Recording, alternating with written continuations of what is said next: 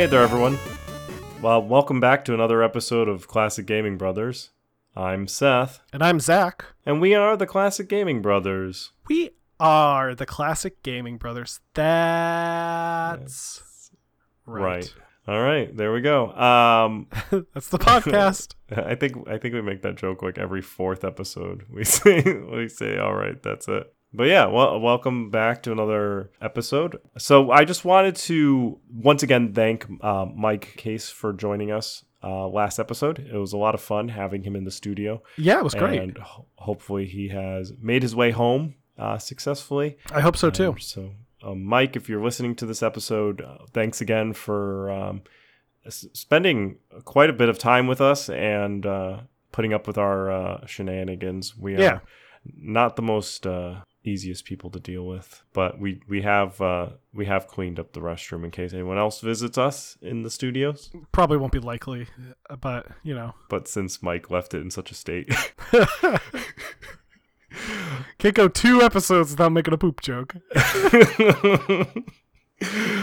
so, uh, well, so we are recording the this episode uh, in the month of October, That's which right. is a designated spooky month. That's right. And we actually didn't get to record last October since this podcast started in December. So you're brilliant. We, we, I, I, I know. It's the reason why I get paid the big bucks. It's true. It's true. So uh, since that we have not recorded ever in October, um, we and Zach and I love spooky stuff. We decided we were, we would make a couple of spooky episodes as we get closer to Halloween. Uh, so if you're listening to this episode when it's not the Halloween season, this is our Halloween episode. So it's going to, well... not necessarily Halloween episode. It's our spooky episode. So it's still relevant content throughout the rest of the year, but is it's just generally a, a little bit of a spook theme to it. That's right. Uh, so before we get into the meat of the episode, why don't we why don't we catch up and uh, and then we can get into the the actual meat, as it were. Absolutely. So Seth, what have you been playing? So uh, recently, I actually have been playing Baldur's Gate three, which is a uh, a game that has been developed and published by Larian Studios, who also did the Divinity Original Sin and Divinity Original Sin two. I think it's got a tagline instead of a number, but it's the sequel. They got licensed by uh, Wizards to uh, work on a Baldur's Gate game, which they were very excited to work on, and they released the game on October sixth of twenty twenty. Release is a an interesting term. So the game is in early access, and it is uh, decidedly in early access. So there are still um, plenty of bugs, and I've actually been sharing them with Zach as I venture through the Forgotten Realms again, where they are uh, pretty interesting and sometimes humorous bugs. They're they're very funny sounding. They are very funny. Um, Some bugs where uh, they where lips don't talk, or models will go like T mode, where which is where the model like defaults to its stock setting, and which is like a T where they have their arms out and they're like perfectly still. Um, but based on but they have really good. It's like they have a really good foundation of a game, which I think that they're going to really do well on expanding on it. Um, I trust Larian as a studio, so I think that when they release the game out of early access, the game is going to be probably one of the best role-playing games. I would say probably one of the best role-playing games in this decade is what I'm going to say. Um, nice. And this is starting the decade, well, let's say, because it's the beginning of the decade, let's say at least from twenty ten to twenty twenty, I think it's probably going to be... Oh, nice. It may be even better than, maybe even uh, the best role-playing game in the decade going forward. It's they've it's at least Game of the Year. I'm slowly downgrading it as I go along. At least it's, Game it's of the Year. It's got a big thumbs up from Seth. It's got a it's got a big thumbs up uh, based on the content that they already have in it. They only have about twenty-five hours that's playable, which is only the first act of the game, which is going to be a three-act game. Uh, so you're, it's ex- probably expecting to be sixty to seventy hours when it's fully released. Wow, okay. The game has a feeling, if you've ever played Dragon Age Origins, mushed in with Divinity Original Sin, which you're going to feel Divinity Original Sin because this is Larian. and that's their kind of shtick. Though it's definitely not as isometric as Divinity Original Sin. It's kind of zoomed in like Dragon Age Origins, where you see, or like Neverwinter Nights, where you're like uh, like a third person perspective versus an isometric perspective. And then it's very much a fifth fifth edition D and D is is throughout this game. So um, there is like dice rolls for everything. Uh, you like you may be in a dialogue with somebody and you have to persuade them, and a literal D twenty will show up on the screen and it will roll.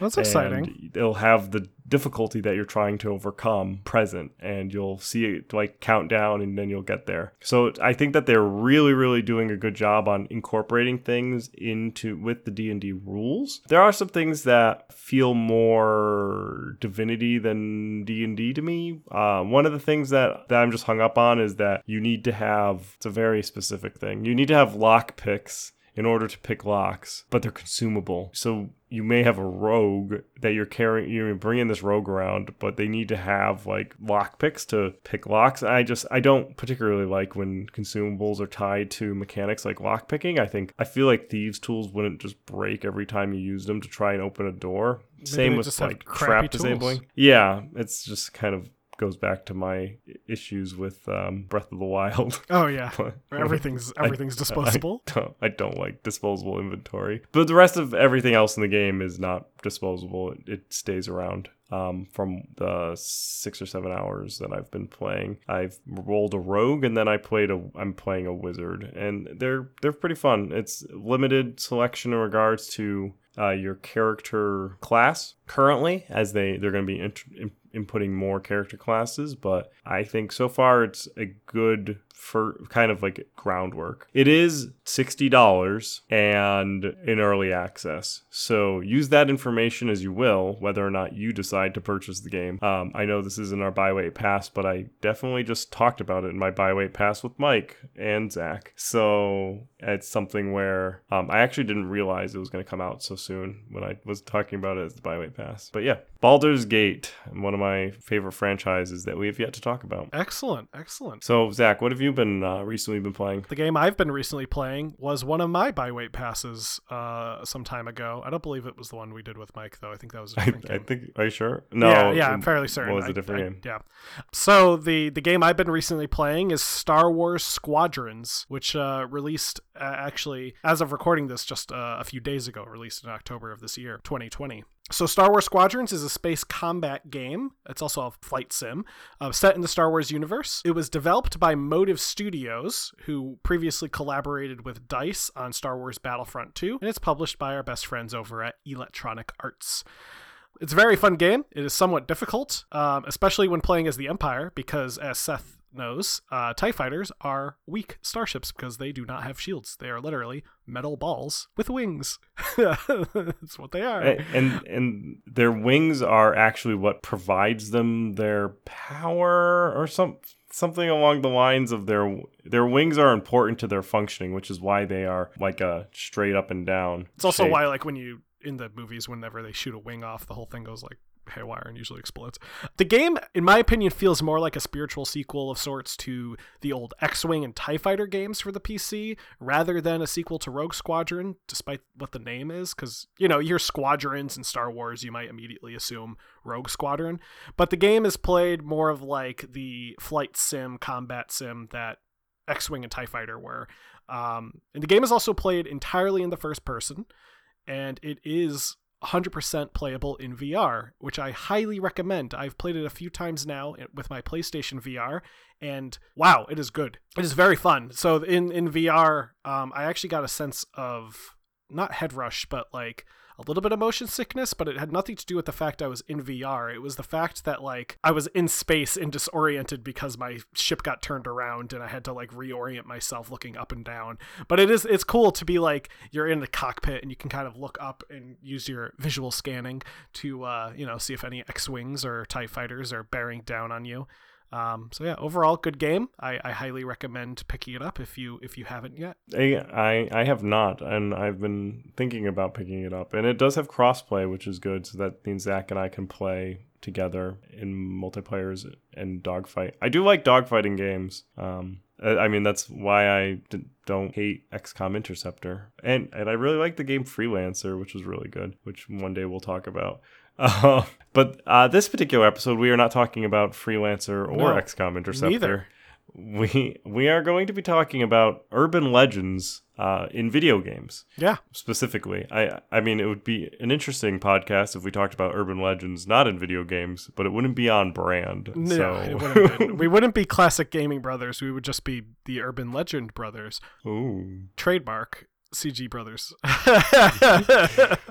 Now, being this is spooky season and we're talking about urban legends, we do want to put in a little bit of a content warning uh, go forward here. We do have especially one story that does cover some topics in regarding like suicide, so and overall darker themes for this episode because it is a spooky urban legends episode. So listener discretion is advised. There we have it. So Zach, why don't we kick it off with memories about urban legends? Ooh. So these are these are going to be spooky urban legends generally, but why don't you take it away? Yeah, well, I mean, I guess a, a memory of an urban legend that I have isn't spooky at all. It was, uh, you know, growing up in school and such, uh, you know, I grew up in an age where it was kind of the new era of the internet. So a lot of rumors and stuff were popular on the internet. It was very easy to fake websites to make them look real or fake screenshots to make them look real. Um, so a bunch of rumors I used to hear was about hidden characters or unlockable areas in games. Um, one of my favorite rumors that I remember kind of believing for a bit until I, you know, heard otherwise was that you can unlock Sonic the Hedgehog in Super Smash Bros. Melee, which was a GameCube game. Uh, Sonic, of course, wasn't introduced until Brawl for the Wii, so uh, not totally far-fetched. And also Sonic was available on the GameCube with games like Sonic Adventure and Sonic Adventure two being ported, so it wasn't entirely out of the ordinary, but it, it obviously was not the case. Sonic is not in Melee. It was some clever photoshopping. But there was actually, there was a, a rumor that you could play as Master Hand, who is the villain in in Smash Brothers. He's the the character that you have to fight at the very end of the like adventure mode. He's this glove that attacks you. And that rumor is actually kind of true because you can glitch the game to play as Master Hand. If you plug in a controller in slot three and then press A and start and like one of the C buttons at the same time. And this sounds like, it sounds like an urban legend right here. Like I'm giving you detailed instructions on how to do it. You also have to, I'm not making this up. You literally have to have your cursor in a specific part of the menu. It has to be like on the player selection and the character name creator option at the same time. When you click it, um, you could spawn in as Master Hand. Um, I, I did do it once. I spent an entire afternoon attempting to replicate that, um, that, and I managed to get it a couple times to work. And one time I crashed my GameCube.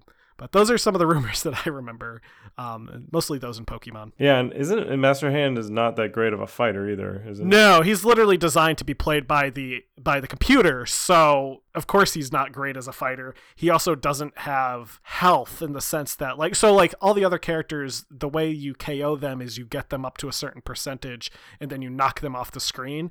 And Master Hand's character is played by depleting health, so it's it's. little different. When you play as him, it's easier to to fight him unless you're really good at playing Master Hand, but you can actually control him a little bit.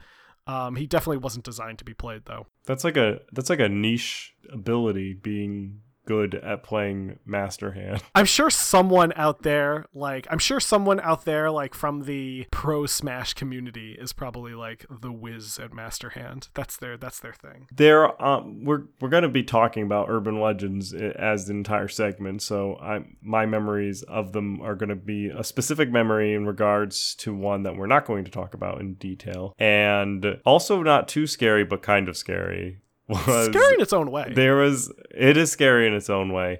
There was a rumor and an urban legend in the original Diablo game, which was done by Blizzard, where you could gain access to an area known as the Cow Dimension, where in it you would just fight cows. Um, cows are... They're like a thing in Diablo. Um, you can like click them and interact with them. So there was some rumor where you could like shift into a world of just going into like cow hell, as it were, and just fighting cows. Um, it was false. There is no cow dimension in the original Diablo. However, the cow dimension became such a popular... I, it wasn't a meme because this was before true memes, I guess. um, it became such a popular idea that Blizzard decided to introduce the cow dimension in Diablo two. Um, so there is a, a cow dimension that you can get to in Diablo two um, through some manner of portal. I'm not going to give you detailed instructions. I, I assume that you can look it up on the internet. And um, where you do have to fight uh, onslaught of cows that they are able to actually walk on their hind legs, and they are spooky. Um, and I'm talking about like hundreds of cows, not not just like twenty onslaught. twenty is not an onslaught, but so like when I say an onslaught, I mean hundreds of cows walking on their hind legs, wielding axes. So they're they were able to incorporate the cow dimension, and there is also a cow king who leads the cows. This is a he leads them in Hell Bovine. So yes, it would say entering the Moo Moo farm, and I I will what? I'm just laughing at that.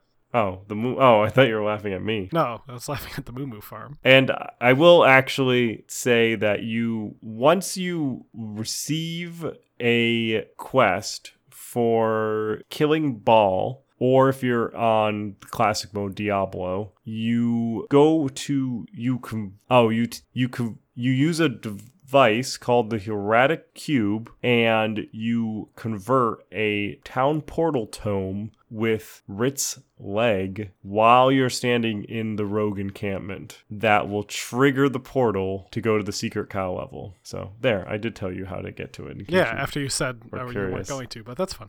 Well, you know, I sometimes I am hypocritical. Yeah, you know what? That's the way it is. So let's get into it. Let's get into these urban legends, the, the creepy urban legends, and I, I will take us away. Um, so Seth, Portland, Oregon, nineteen eighty-one. A group of kids head down to the local arcade to throw their hard-earned quarters into a few of their favorite arcade machines. This time, however, there is a new machine there, a pitch-black cabinet.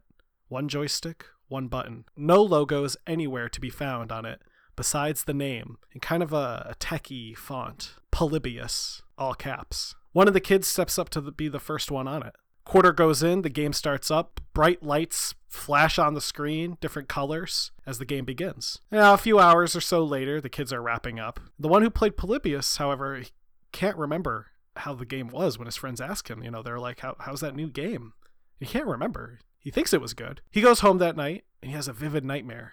Disturbing imagery, fits of night terrors throughout the evening. And the next night, he can't even get to sleep. A month passes, and the kids decide to go back to the arcade. A couple of them want to try this Polybius game and see, you know, what it was all about. But it's missing when they go. The, the space where it was is empty. So they go find the owner, and they're like, hey, what happened to that game, that Polybius game? And he says, well... some men in black suits and sunglasses came, they picked it up. They claimed to be recalling the game on behalf of a company called Zenisloschen, which is German for sense delete or sensory deprivation. Bum, bum, bum. So, and that's how the urban legend goes. Um, uh, Polybius is one of the most infamous viral urban legends to be based on a video game. While the story does take place in the nineteen eighties, the origin may have been later.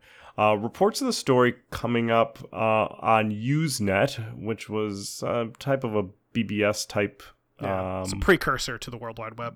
Yeah, like a bulletin board back in nineteen ninety-four. Uh, but the earliest confirmed report was February two thousand on a website called coinop dot org. While the history of the story has been marred in mystery, and even has some individuals claiming to have been part of the development behind the game, overall, this has been concluded as a hoax. The original idea of the Polybius story often uses traits familiar to the nineteen eighties rumors that men in the Men in Black were secretly recording high scores in the arcade games, a myth that was likely boosted by the popularity due to the nineteen eighty-four The Last Starfighter fighter movie, which involved a kid being recruited by aliens through an arcade game. Uh, despite claims from many individuals, no evidence of Polybius has ever been cohesively proven. Yeah. So if you have a copy of Polybius, you should let us know. Absolutely, let us know. Um, the, in fact, um, one thing I forgot to include in the notes is there was a request for information from the U S government um, that someone did, and, and they concluded that there was no Polybius according to the U S government in this uh, request for information. It could be like the when the C I A did the mind control... M K Ultra. Yeah. Yeah, it might have been, With... who knows, might have been the M K Ultra of video games. Uh-oh, someone knocking at the door? Is it the Men in Black? They're going to walk us out. Oh! Moving on to the next story. nineteen ninety-six. It's shortly after the release of Pokemon Red and Green. Reports of deaths from suicide and illness were reported in children between the ages of seven and twelve. Rumors say these only occurred when the children reached the Lavender Town of the original game. Apparently, the high frequencies of this area, called the Lavender Tone, caused the deaths of at least two hundred children. Reportedly due to these events, Nintendo had to recall the game and change the music, thus removing that lavender tone. Now, in two thousand ten, someone did audio analysis, and they saw the words, "Leave now," imprinted in the audio using the Unknown, who are a letter-shaped Pokemon. Um, and, and for those who might not know, the Unknown hadn't been released by the time of Pokemon Green and Red. Now, this uh, urban legend plays on a few common tropes. Dating the story back in nineteen ninety-six means the internet use is once again sparse. And being in Japan, news wouldn't have necessarily come out from that time period over in America. There was a much greater lag. We don't, we weren't in a as connected of a universe as we are today. And there was a much greater lag for news stories traveling from Japan to America. In ninety-seven, there was actually reported that there was a, an episode of Pokemon that caused seizures in hundreds of children due to flashing screens, um, which is one hundred percent like... Yeah, that Pokemon was definitely cause for um, sometimes triggering of seizures. Yeah.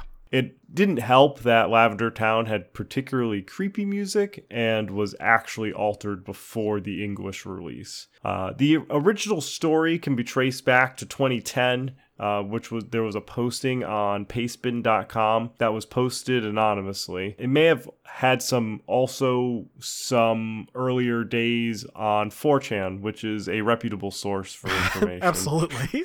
As there have been zero reports of these events before twenty ten, it can be safely assumed that this is a false story. Uh, Nintendo's altering of the music can be assumed to have been done because the original audio was described as just harsh. Yeah. And they were trying to get it into another market, and sending a product that it got feedback that something was wrong or didn't feel right or was not as high quality as it could be is a perfect time to change it, so when you release it to the new market, they don't have similar feedback. Yeah, and the audio, you can actually find, I mean, ROMs of the original Pokemon Red and Green and listen to the original Lavender Town music, and it is a little harsher than the one we got here in America, but it's not going to give make you sick or or or, or worse. Um, it is, it's just kind of spooky. Which the Lavender Town music is spooky. But I mean, it is the, the town filled with dead Pokemon. It is. I mean, Lavender Town itself is creepy. There's dead Pokemon, and, and I think you learn about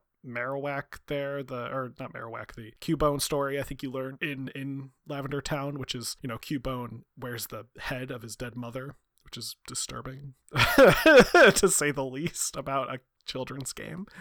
But if that Cubone gets involved in an accident while riding a bicycle, his mom will protect him. That's true. That's true. Look at that. Cubone. Cubone is always protected. The next story is, uh, it's two thousand ten. And a four chan user, ooh, look, four chan, uh, named Alex. Reputable news source.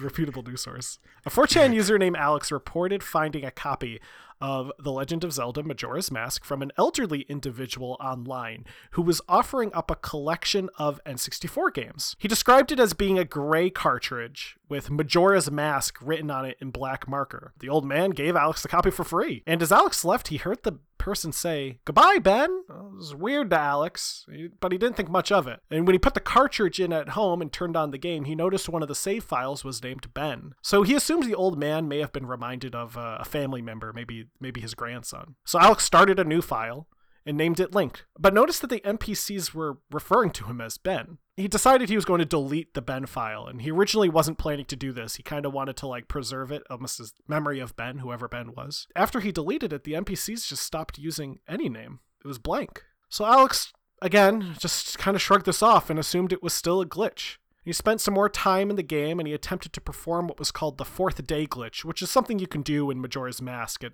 exploits the time element that's used in the game, and it effectively gives you a free day. So for those who haven't played Majora's Mask, the game takes place in three days, but you can reverse time. The fourth day glitch will give you a fourth day, kind of boost your longevity. Though when he did this, things got even more weird. Uh, Alex's game started to be bugged out. The version of the world he was in had mismatched textures, the music was playing backwards in some places, and occasionally Link's figure itself would bug out and would become twisted and distorted. Another thing that would happen was he started getting weird messages and stuff in the game, and also a figure called the Elegy of Emptiness, which is this image of Link that kind of looks weird anyway, started spawning and following him around in the game. He began chronicling the experience in both video and text, so there are videos on YouTube of this. And then eventually he was able to communicate with this entity known as Ben. And Ben began leaving Alex cryptic notes in the save files, such as whenever his character would die, it would say, "Your turn." The story uh, goes on from there, uh, to the point where Ben eventually possesses Alex's computer, and here's where... well, here, hopefully, perhaps earlier, you can assume that the story is fake. Uh, in reality, the story was part of some a larger uh, A R G, which is an alternative reality game that uh, spread to a forum tied to a fictional cult. Alex, the writer of the uh, the A R G game, uh, eventually came out and said that the story was all fiction. It did have an element of truth to it, as he frequently up did upload videos to corroborate the story, which is having documents to, or proof, essentially video proof, yeah, to make sure that the story is true, or to make to show you that it's true. Though he did eventually disclose that he made those videos using GameShark cheats and exploits. Yeah. So he did have creepy video footage of the uh, Zelda game acting out, but he did so using um, disruptive third-party software. Yeah. Which, even if somebody shows you corroborating evidence, you should always use your brain when true. looking at something. Anything, especially in this modern day of technology with deep fakes and all of that, it's very easy to... Uh, produce fake evidence, as it were. I'm putting up quotey fingers for Zach. Yes, yes, um, yes. But always just use your use your brain and think about something. I believe in the theory of Occam's razor, especially when it comes to anything in regards to uh, legends and urban legends and stuff like that. And this theory of Occam's razor is the simplest solution is often the correct one, and or is the is the obvious, like the obvious and simplest solution is usually the correct one. So that's kind of how I view life and all that, which is why I'm no fun for like ghost tours. Absolutely. And also, I think even if you have something like evidence that, you know, seems to prove it, it's always important to believe one of, or, or at least remember one of my absolute favorite quotes from President Abraham Lincoln: "Don't believe everything you read on the internet just because there's a picture with a quote next to it." Correct. He was a very wise president. He was. His time. He was a wise president for his time. So in our next story, it's uh, it, actually I think the same year, two thousand ten. Yeah, two thousand ten.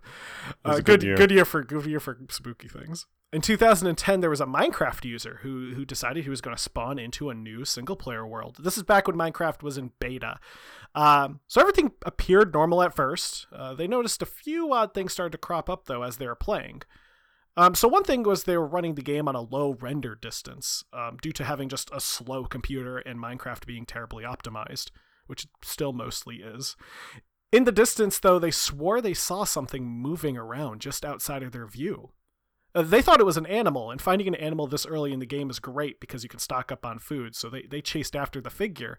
But once they caught up to it, they noticed it was another human figure in the default Steve skin, that, you know, blue shirt and uh, pants. However, had white, glowing eyes. Thinking they may have accidentally joined a multiplayer server, uh, the player tabbed out just to check, uh, but it was a single-player game, and he considered it may have been a bug of some sort, so he continued playing. And as he did, he noticed some other oddities. There were two by two tunnels in the rocks, small pyramids made of sand in the ocean, and whole groves of trees without leaves, and this uneasy feeling of being watched. And they went to the forums to check to see if anyone else had a similar experience, but after they made their post, it was deleted within a few minutes. So they posted again, it was deleted even faster. This time, however, they received a D M from a user known as Herobrine. The message said, "Stop." And when they went up to the profile of Herobrine, the page four oh four. So some time passed, but this mystery continued to plague the user. So he eventually decided he was just going to reach out to the company that made Minecraft, Mojang. Specifically, he's going to reach out to its founder, Notch. Um, so at, at this time, I'm pretty sure Notch was really easy to get in touch with because his email was like in the game. It was like notch at mojang dot net or whatever. So you could literally just send him an email, like what you could do with Gabe Newell for a period of time. I mean, you could still send Gabe Newell an email. I'm sure you could still easily send Notch an email to yes. him. He saw some mention on, on a couple of uh, forums and such that, that the name Herobrine was maybe attributed to a, a Swedish gamer, possibly a family member of Notch. So he was really curious if this might have been an Easter egg to a family member. So he reached out to Notch and he asked Notch, "Hey, did you have a brother who went by the name Herobrine?" Or the username. He went by the username Herobrine. Uh, to his surprise, Notch responded and said, "I did, but he's no longer with us." Ooh. So, a creepy story for sure, uh, but it can be easily disproved. Uh, Marcus, the real Notch, uh, confirmed he never had a brother. Uh, he has a half-brother, but that half-brother is still alive, and they, uh, they've never met. The fans of creepypasta may speculate that this could be a cover-up, but further investigation of the earlier story reveals that the images are likely Photoshop, and due to their low quality, they appear slightly more um, legitimate. The story works well as an early Minecraft was plagued with bugs that could often cause odd items to generate randomly in the world. Also, as most Minecraft fans were uh, young kids, they likely weren't playing on high-end rigs and would have to play with lower render distance, which all of this together is tells a good story, but is not a factual story. So for this last story, I think this is really good because we actually we have some stuff to go along with it. Now, this story was from a self-professed Sonic fan who received a mysterious C D from his friend. The C D was labeled Sonic dot E X E in black Sharpie. And along with the C D, there was there was an audio note on the C D. Um, so we're going to play that for you right now. All right, let's uh, let's get this in here.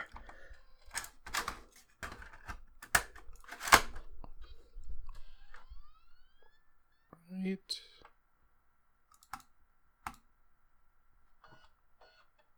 Tom, I can't take it anymore. I had to get rid of this thing somehow before it was too late. And I was hoping you'd do it for me. I can't do it. He's after me. And if you don't destroy this C D, he'll come after you too. He's too fast for me. Please, Tom, destroy this godforsaken disc before he comes after you too. It's too late for me. Destroy the disc, and you'll destroy him. But do it quick, otherwise he'll catch you. Don't even play the game. It's what he wants. Just... destroy it. Please. Kyle. So yeah, I mean, Tom thought that was pretty weird, and it, it does sound pretty weird, I think, at least to me. So he decided to, you know, play the actual game that was on this C D. It was an executable file. It was labeled Sonic dot E X E. When you launched the game, it appeared to be very similar to Sonic one, you know, that classic startup jingle with Sonic's hand um, doing the little... you know, shaking his finger. But when he pressed start, the graphics instantly shifted for just a split second, where Sonic's graphics became more dark and disturbing. He thought it might have been just a, a hack. I mean, there was plenty of these like spooky hacks that were going around of Sonic the Hedgehog.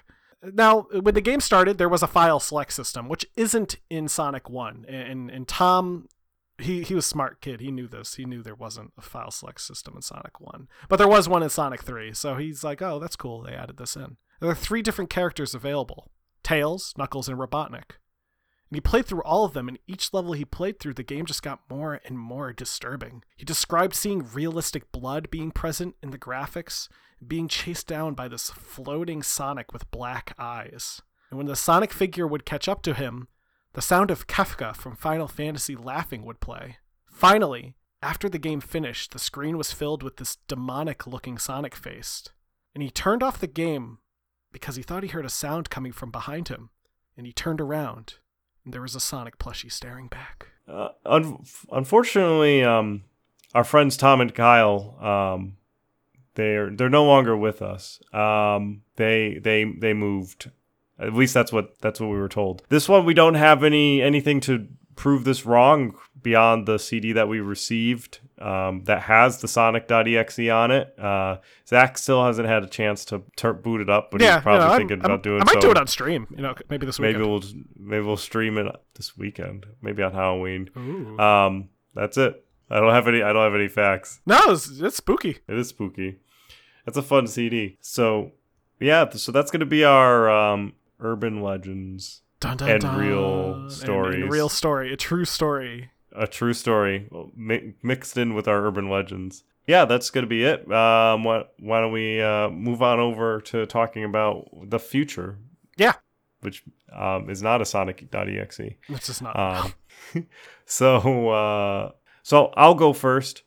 The game that I'm excited about buying, waiting, or passing on is a game called The Uncertain. And then the tagline is Light at the End. It, the The Uncertain is developed by uh, New Game Order and it's published by Meta Publishing.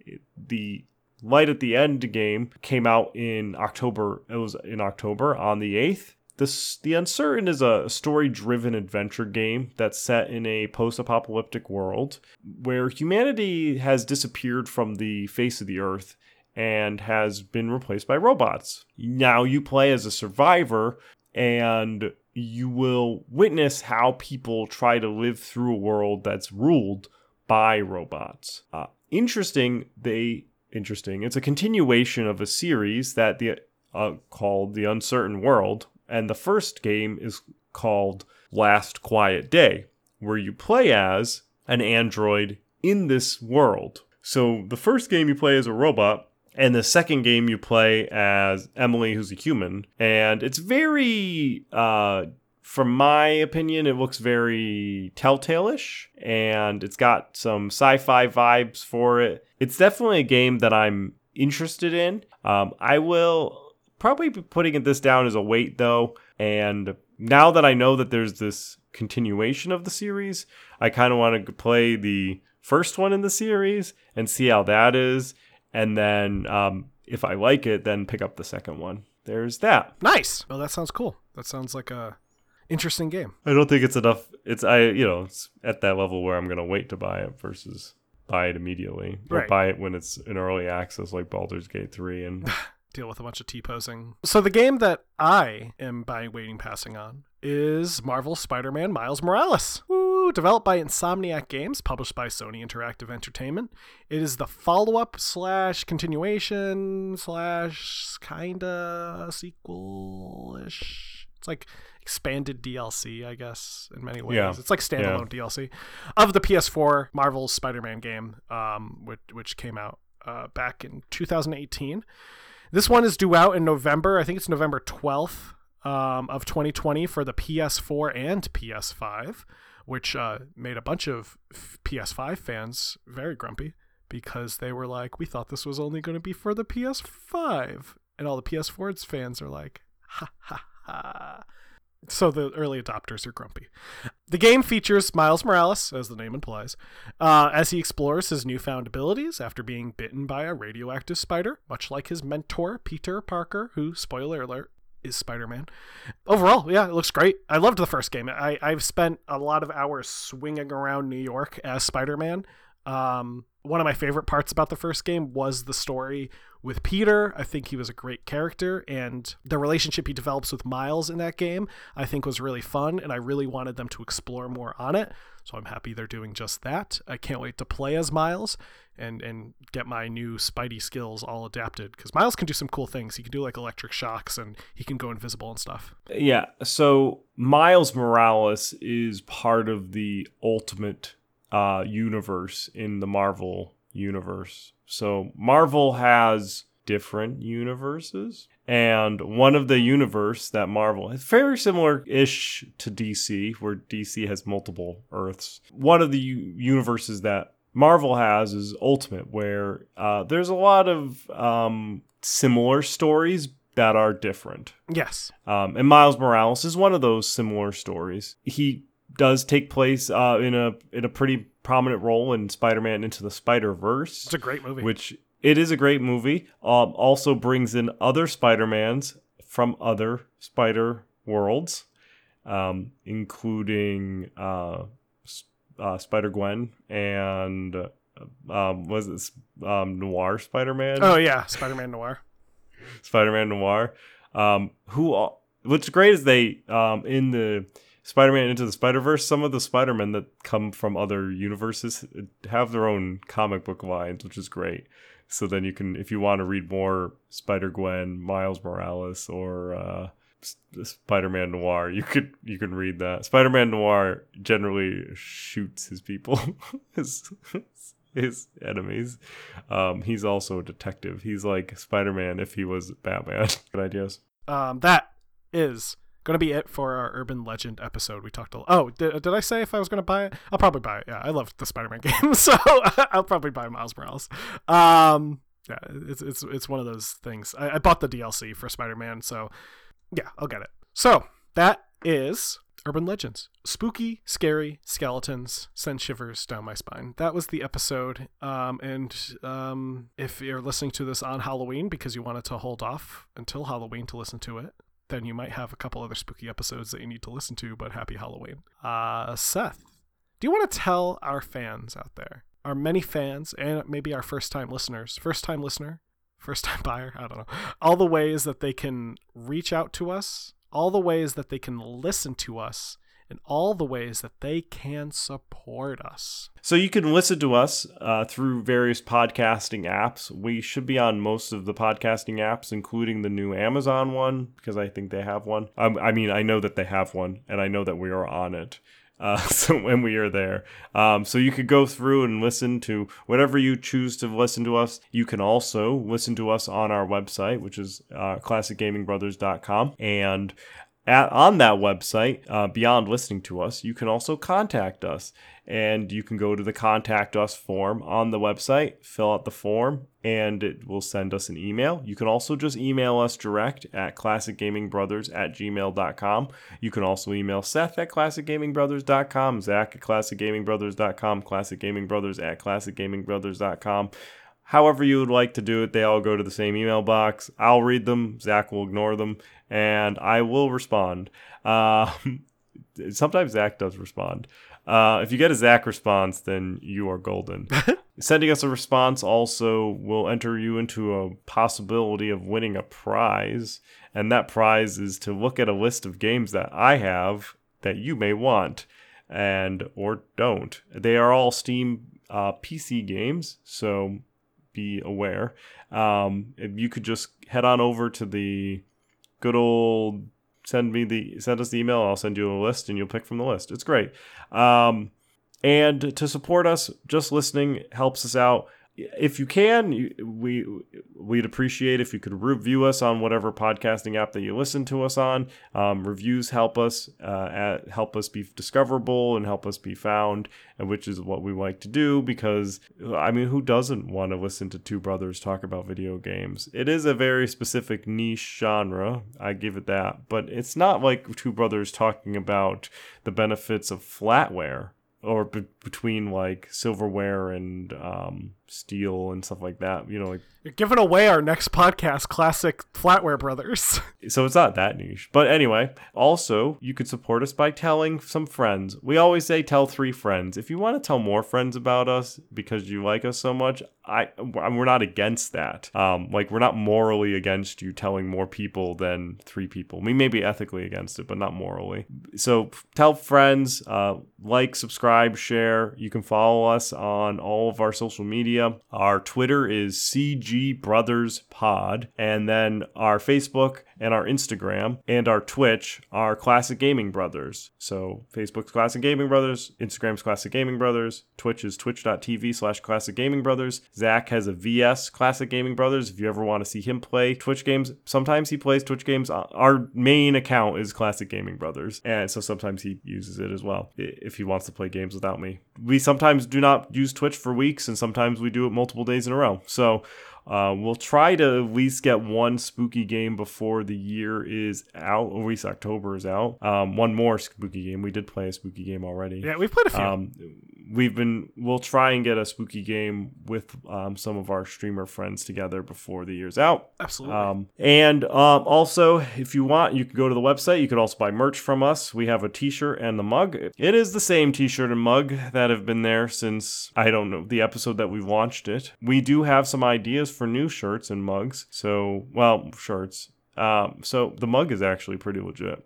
I recommend if you want a t-shirt or a mug, you can buy that. You can also wait until we make new ones. Well, tell people to make new ones. I don't actually make shirts and mugs. So with that, uh, I think I got everything. Uh, Zach, is there anything else? Don't play games like my brother. And don't play games like my brother. I've been Zach. And I've been Seth. And we've been the Spooky Gaming Brothers. Mwah. No, that's wrong. We've been the Classic Gaming Brothers. Yeah, you got it. You got it.